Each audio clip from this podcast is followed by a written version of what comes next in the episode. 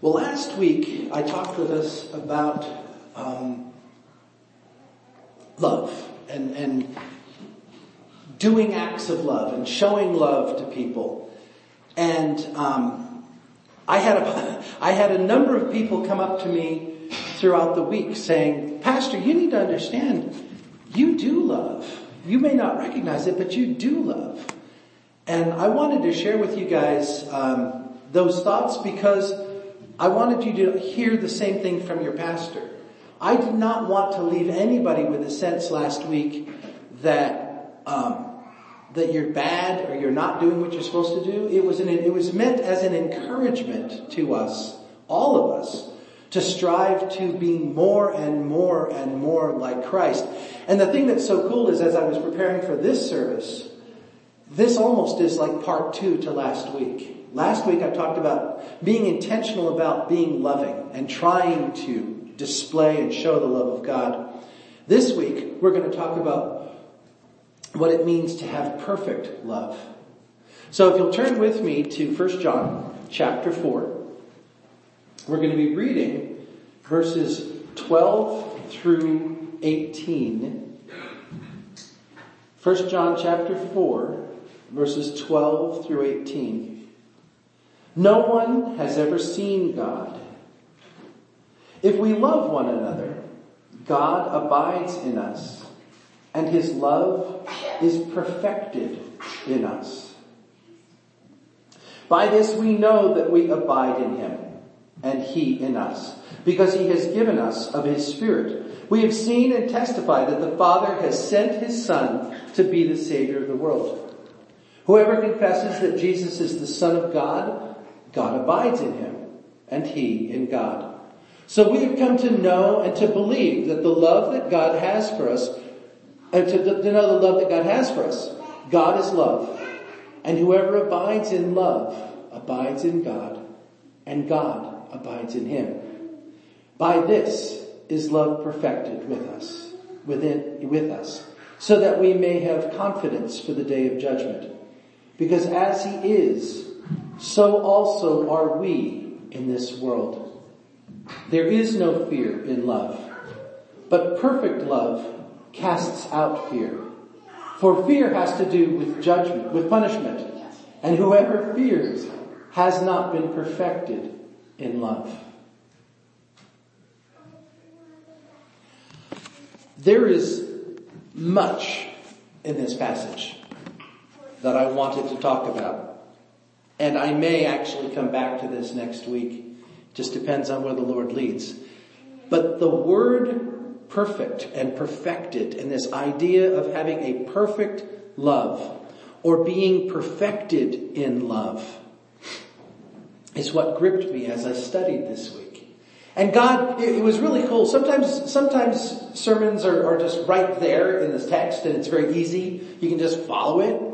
But sometimes God takes me on a journey and sometimes he takes me on a journey through scripture and just sometimes he takes me just on a journey. And so this week it was just going on this little thought journey, walking around and thinking about different things. And year, uh, a number of years ago, back uh, almost seven years ago now, um, when I was going through my master's program, I took a class on philosophy, which was not a fun class. It was uh, it was something that I, I enjoy philosophy in the sense that I enjoy talking with other people about my philosophy, but studying philosophy was dry and very boring. But there was something that I learned about philosophy that uh, in this study that I had never come across before any other place. And you may have already heard about it, maybe old hat to you, but it was not to me, it was all new. And it was this, this one term. It is called telos.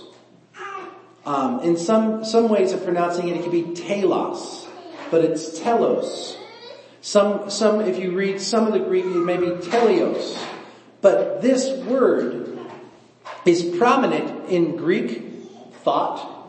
It was prominent in the time of the, the writing of the scriptures.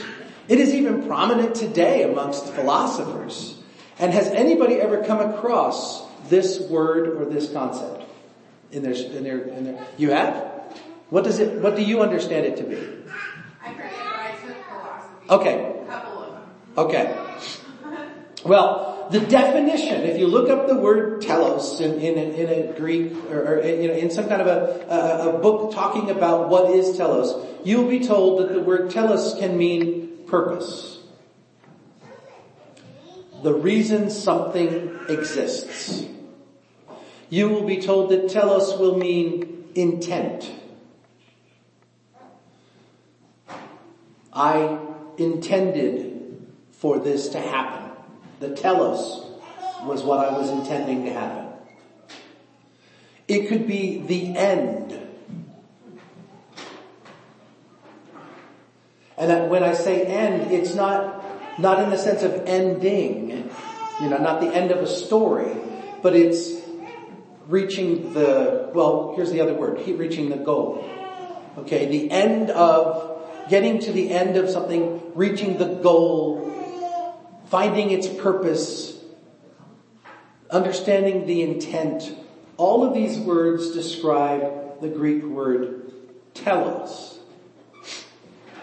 Now, um, Aristotle was an ancient Greek philosopher thousand years or so before the time of Christ.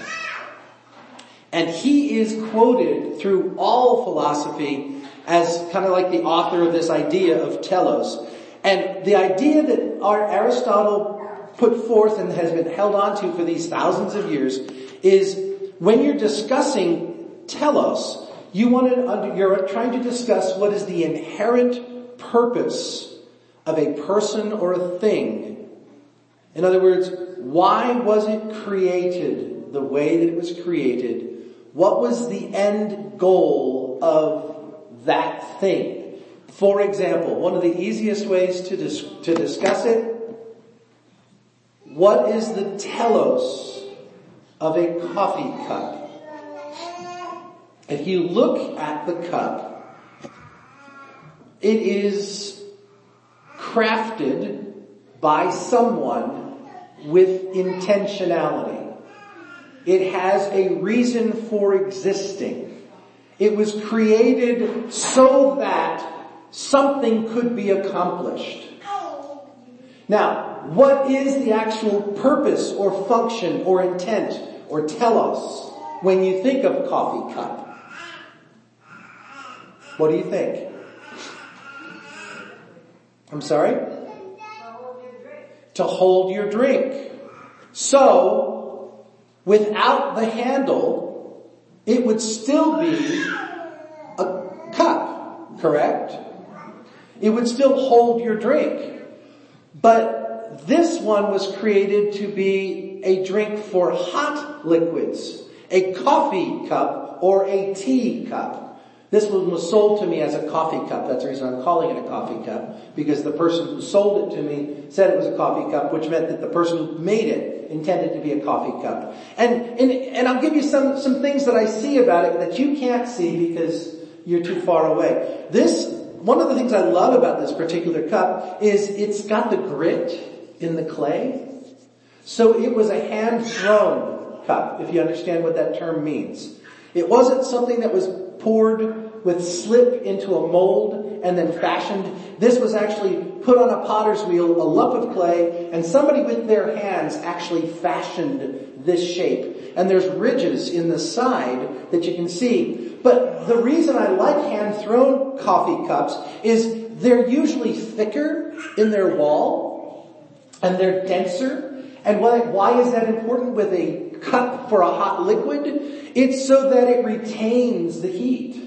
A lot of times if you go to England, if you go and have a, a, cup of tea with somebody or a cup of coffee with somebody, they will actually heat up the, the stoneware or the crockery or the, the china before they actually put the tea in it. So that way the, the clay or the, the porcelain or the bisque, whatever it is, doesn't absorb the heat. It's already hot then it retains, it helps the, the liquid to retain its heat. But the purpose of a coffee cup is not just simply to hold my drink, it's also to help my drink stay warm while it's holding my drink. In addition to that, a coffee cup has intentionality, has a, a handle.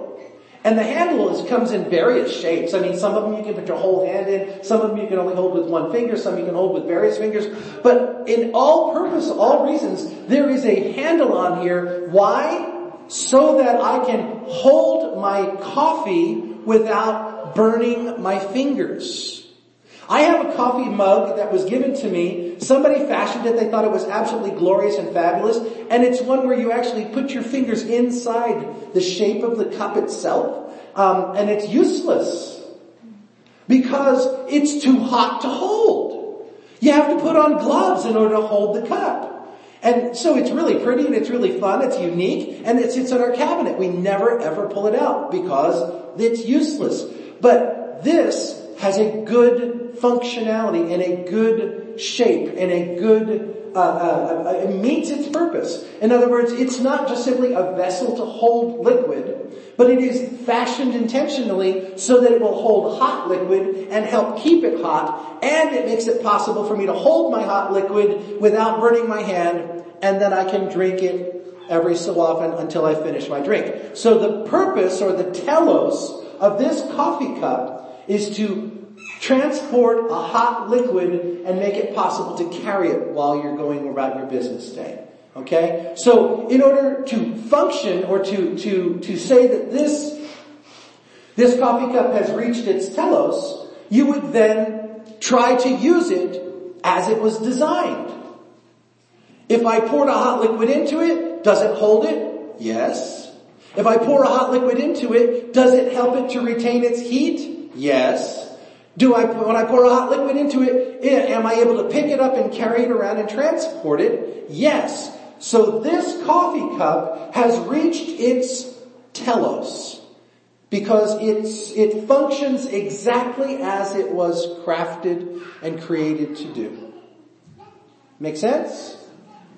So now, when we're talking about telos, why in the world does that have anything to do with what we're talking about this morning about perfect love?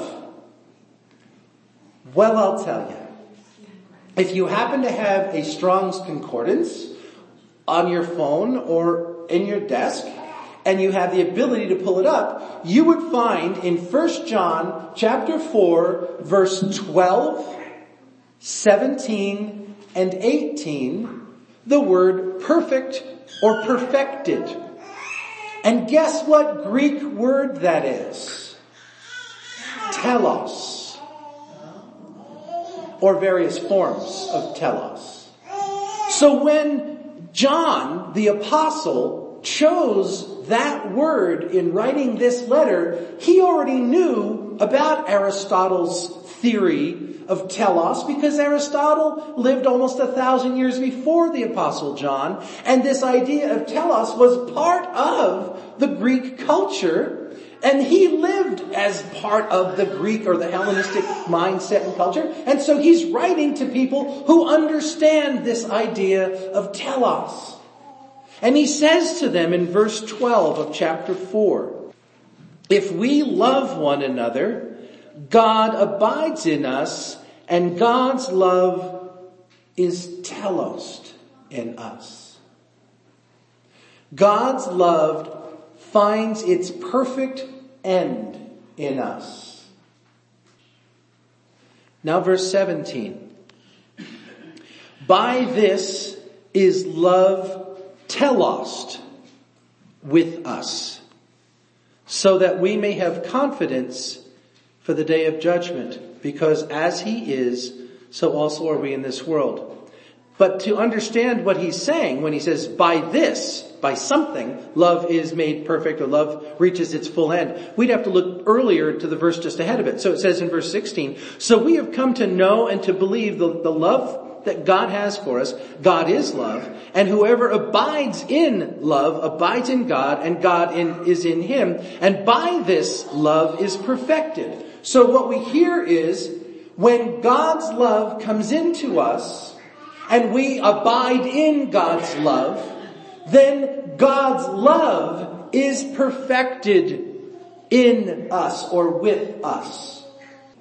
And if I said that without you understanding the term telos, you would have said to me, as I thought when I was reading this, well wait a minute, isn't God's love already perfect? I mean God, God is God. His, His love isn't flawed. So if God puts His Spirit in me and His love is there in me, if God is love and God is in me and God's abiding with me, then His love is perfect. So how does it need to be perfected? Well, it has to be perfected because it's in us, we who are not perfect. Okay? A perfect love enters into us. Oh, and the love, remember we talked last week. The love is agape, which means it is a selfless, not self-seeking, always looking out for the betterment of the other type of love. So this perfect love comes into us and it has to be perfected. Well, that's kind of weird. What happened to it when it came to us? And I would submit to you that it's not that anything bad happened to the love or that it got in any way adulterated. It's not that the love has been tainted in any way. It's that the vessel that's trying to contain and live in and display that love has issues. Now, if you go online again, this is a, this is something that is available because it's not in public, it's in public domain, it's not under copyright.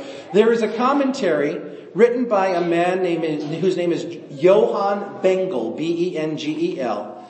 And you will find in his commentary on this particular passage that he has four groups of humanity or, or four conditions in which human beings find themselves when we're talking about abiding in or having God as part of their life and living out the perfecting of the love of God.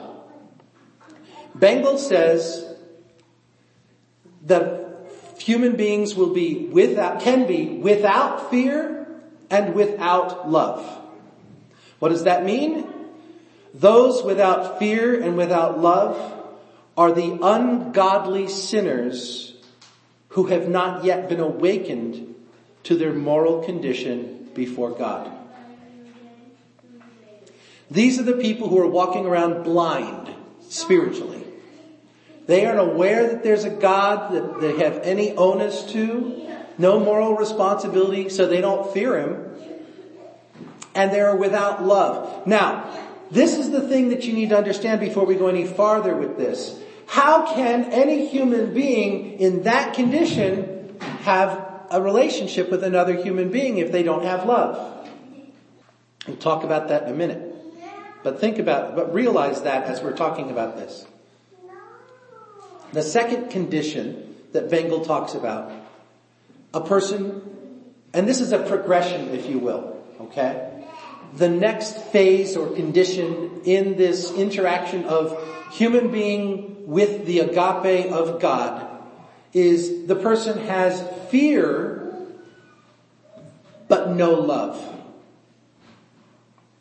This second class or this second condition consists of those people who have been awakened to their sins and have come under the conviction of the Holy Spirit.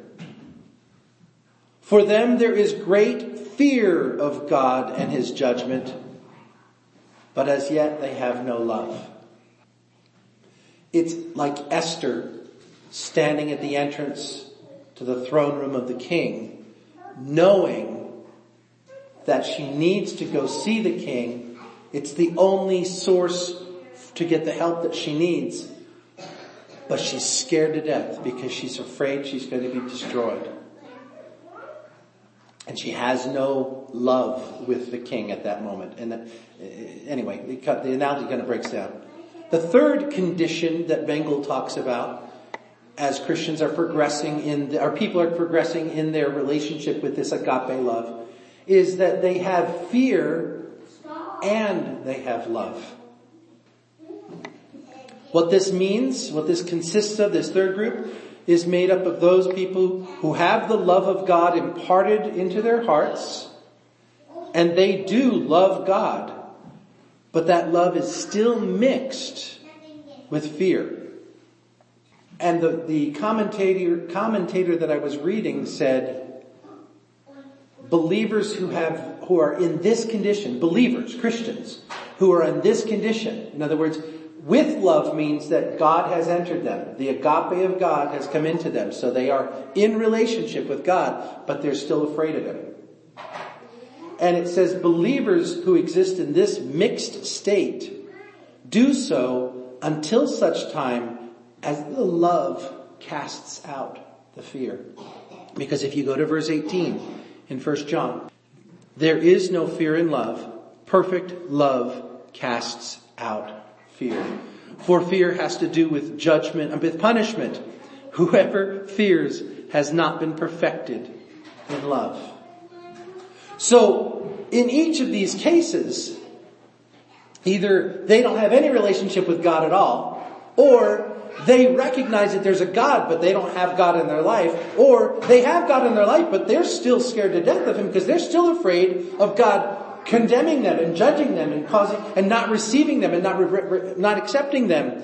There is this idea, um, that they need to have the love perfected in them. When it is perfected, they are without fear and with love. When this occurs, when they have reached the state in their relationship with God where they no longer fear judgment, no longer fear punishment, no longer fear rejection, but are in relationship with God and are in peace with God. Their love or God's love has been perfected in them. Now I asked at the beginning of that four little conditions, if a person is in their natural broken state as a result of the fall in the garden, where they are not in relationship with God, therefore they do not have the agape of God in them, and they are um, in this state without fear because they don't know God, they don't care about Him, they don't have any idea that He's about. How can they love? Where does love enter in? And that's the difference between understanding agape love, eros love, phileo love. A person can love another person whether they have a relationship with God or not. I, I can say to my wife, I love you and mean it with all of my heart and, and, and have every, every ounce of me poured out in, in love for her, whether I'm a Christian or not. But the agape is what transforms my ability to love. I think I'm loving selflessly. I'll do anything for you, baby. I'll do anything. I'll, I'll die for you. Maybe.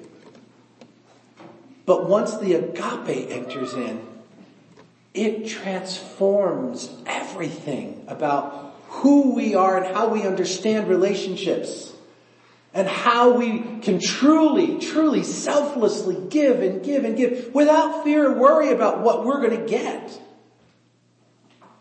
And that only happens when God enters into our, our uh, into relationship with us. So these, these three conditions Well, before I go back to the three conditions, let me, let me, let me read, I have a quote that I want to read to you because I could not, I tried to come up with my own way of saying it, but this is just so, so well done. And, and it's a little bit long, so bear with me. Um, in summarizing the command to love one's brother, John begins with his most important truth. Love must never be conceived of as a natural experience of the natural man. There is such a natural love, but it must not be confused with divine love, agape. The love John speaks of originates with the Father. It became manifest in and through the Son and now characterizes the life of the children of God. Therefore, He begins this summary by saying, we love. Although the Greek verb form expresses either exhortation or description, here it's better to uh, use it descriptively. As the Father loves, as the Son loves, so also we will we love. The love with which we love is not our own. And this is the point I wanted you to hear. The love with which we love is not our own. We did not create it, nor do we have the power to express it. It is always God's love or Jesus' love which is in us.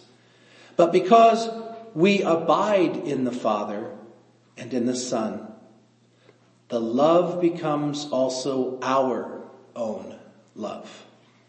It is not that God reveals his love apart from us or in spite of us, but that he invites us to love even as he loves.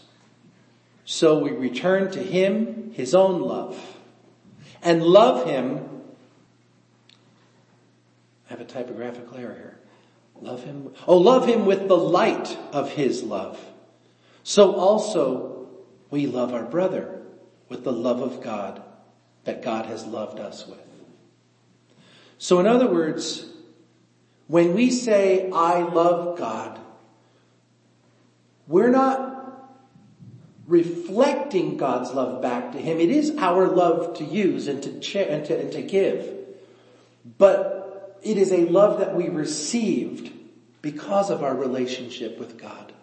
So when God enters in, God's very essence, the, the agape of God comes in and it becomes part of who we are and how we relate to God and to the world and to others. And so this idea of love being made perfect, it is this idea that the perfect love of God, the perfect agape of God enters in at that third condition. Okay? You see, the first condition, they're not in any relationship with God and they couldn't care less. The second condition, they are with fear. They recognize that there is a God and they recognize that they have uh, offended that God, but they are not in right relationship with Him yet.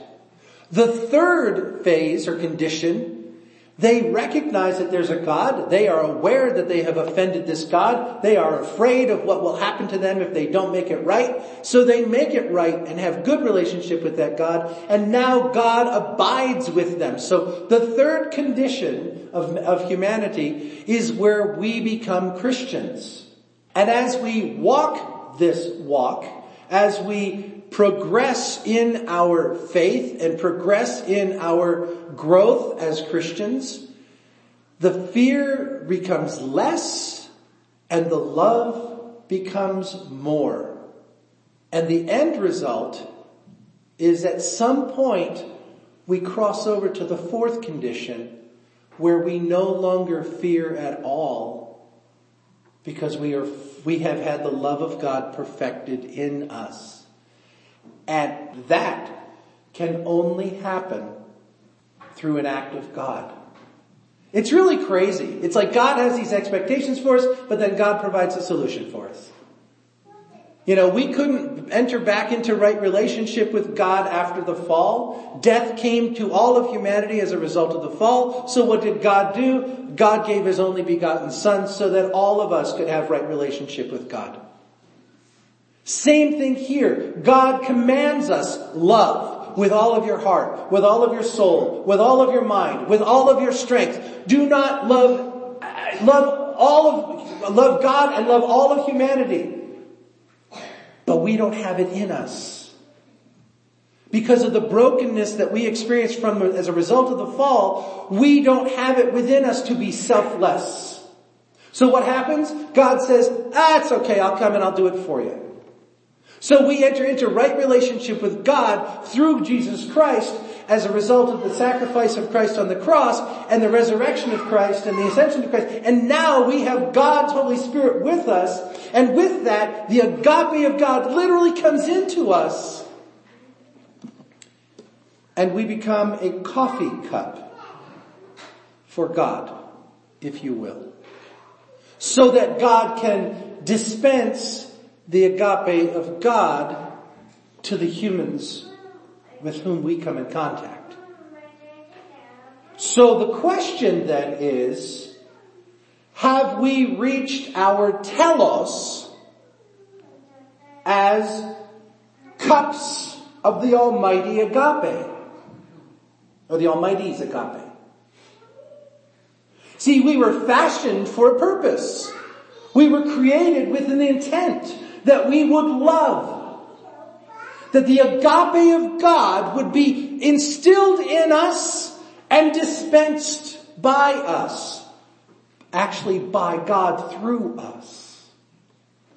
So the fall happens, we no longer can have a right relationship with God. The agape of God is not in us and we're pouring out love, but it's broken love, imperfect love until we come into this right relationship with God and then the agape comes in and we're able to pour out love. The problem is if you're stuck in the third condition, there's still imperfect, perfect love flowing out. Why? Because the cup is broken or something's not right. And I don't, the, the analogy is going to fall apart at some point, but you get my point. But if God can fix what's wrong and stop whatever's keeping it from functioning the way it's supposed to function miraculously, then God will do that. And let me show you where in the Bible it says that He will. 1 Thessalonians chapter 5 verses 23 and 24 says, now may the God of peace himself sanctify you completely. What does sanctify mean? Set aside for holy purposes. May God help you. May God make it so that you can achieve your telos. May God sanctify you completely and may your whole spirit and soul and body be kept blameless at the coming of our Lord Jesus Christ. He who calls you is faithful and he surely will do it. That's the key right there.